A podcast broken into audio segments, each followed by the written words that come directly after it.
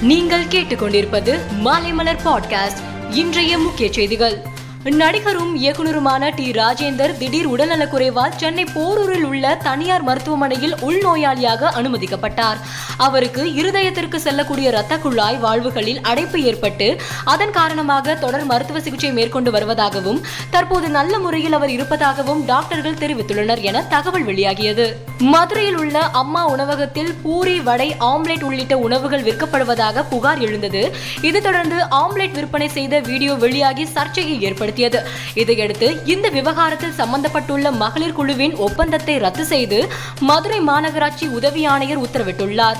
மேலும் விரைவில் புதிய மகளிர் குழுவிற்கு ஒப்பந்தம் வழங்கப்படும் என மதுரை மாநகராட்சி உதவி ஆணையர் தகவல் தெரிவித்துள்ளார். ஊபி உள்ளிட்ட ஐந்து மாநிலங்களில் நடைபெற்ற சட்டமன்ற தேர்தலில் காங்கிரஸ் தோல்வியடைந்ததை தொடர்ந்து அம்மாநில தலைவர்கள் பதவி விலகினர். இதனால் காலியாக உள்ள ஊபி காங்கிரஸ் மாநில தலைவர் பதவி நிரப்பப்பட உள்ளது. நேற்று ஊபி காங்கிரஸ் மூத்த தலைவர்களுடன் சோனியா காந்தி ஆலோசனை நடத்திய நிலையில் புதிய தலைவர் குறித்த அறிவிப்பு விரைவில் வெளியாகும் என கூறப்படுகிறது. கடந்த இரண்டாயிரத்தி பதினைந்தாம் ஆண்டு முதல் ஐநா சபையால் உலகம் முழுவதும் ஜூன் இருபத்தி ஒன்றாம் தேதி சர்வதேச யோகா தினமாக கொண்டாடப்பட்டு வருகிறது. இதன்படி இந்தியாவின் ஜூன் இருபத்தி ஒன்றாம் தேதி பலதரப்பு மக்களும் கூட்டாக பங்கேற்கும் யோகா நிகழ்ச்சிகளை நடத்த நாட்டின் முக்கியமான எழுபத்தி ஐந்து இடங்களில் ஏற்பாடுகள் செய்யப்பட்டு வருகிறது. கர்நாடகா மாநிலம் மைசூரில் நடைபெறும் யோகாசன பயிற்சியில் பிரதமர் மோடி மக்களுடன் இணைந்து யோகாசன பயிற்சிகளை மேற்கொள்ள இருக்கிறார்.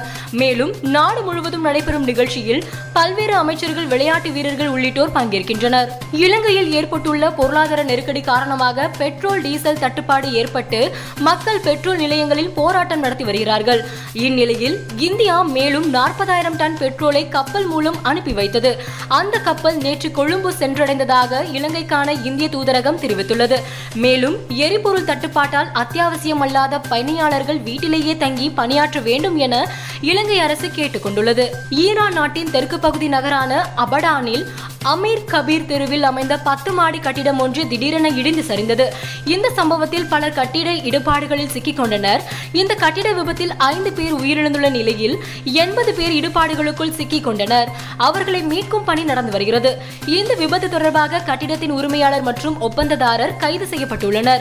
அவர்களிடம் விசாரணை நடந்து வருகிறது. ஐபிஎல் தொடரில் பேட்டிங் மற்றும் பந்து வீச்சில் சாதித்து வரும் அஸ்வினை இருபது ஓவர் உலகக்கோப்பை அணியில் சேர்க்க வேண்டும் என்று முன்னாள் கேப்டன் கவாஸ்கர் தெரிவித்துள்ளார். இது குறித்து அவர் எந்த வரிசையிலும் தன்னால் சிறப்பாக ஆட முடியும் என்பதை அஸ்வின் நிரூபித்துள்ளார். மேலும் அவர் ஒரு சிறந்த சுழற்பந்து வீரர் ஆவார். ஐந்து சதம் எடுத்துள்ளார். எந்த வரிசையில் எப்படி ஆட வேண்டும் என்பதை நன்றாக தெரிந்து வைத்திருக்கிறார். ஆஸ்திரேலியாவில் நடைபெறும் இருபது ஓவர் உலகக்கோப்பைக்கான இந்திய அணிக்கு அஸ்வின் தேவையானவர். அவரை தேர்வு செய்ய வேண்டும். பேட்டிங் மற்றும் பந்து வீச்சில் சாதிக்கும் அவர் நீக்கப்படக்கூடியவர் அல்ல என கூறினார். இந்த ஆண்டு ஐபிஎல் தொடரில் புதிய அணியாக பங்கேற்ற குஜராத் டைட்டன்ஸ் அணி ஹார்திக் பாண்டியா தலைமையில் குவாலிஃபயர் சுற்றுக்கு தகுதி பெற்று இன்று ராஜஸ்தான் ராயல்ஸ் அணியை எதிர்கொள்ள உள்ளது. இது குறித்து முன்னாள் கிரிக்கெட் வீரர் வீரேந்திர சேவா கூறுகையில் இந்த ஆண்டு என்னை மிகவும் கவர்ந்த கேப்டன் ஹர்திக் பாண்டியா அவர் சிறப்பாக அணியை தலைமை தாங்கியுள்ளார். ஒரு இக்கட்டான நிலையில் முக்கிய முடிவுகளை எடுப்பதும் பந்து வீச்சு பேட்டிங்கை அவர் மாற்றி அமைப்பதும் அழுத்தமான நேரங்களில் அமைதி காப்பதும் அவருடைய சிறப்பம்சமாக இருக்கிறது என கூறினார். மேலும் செய்திகளுக்கு மாலைமலர் டாட் காமை பாருங்கள்.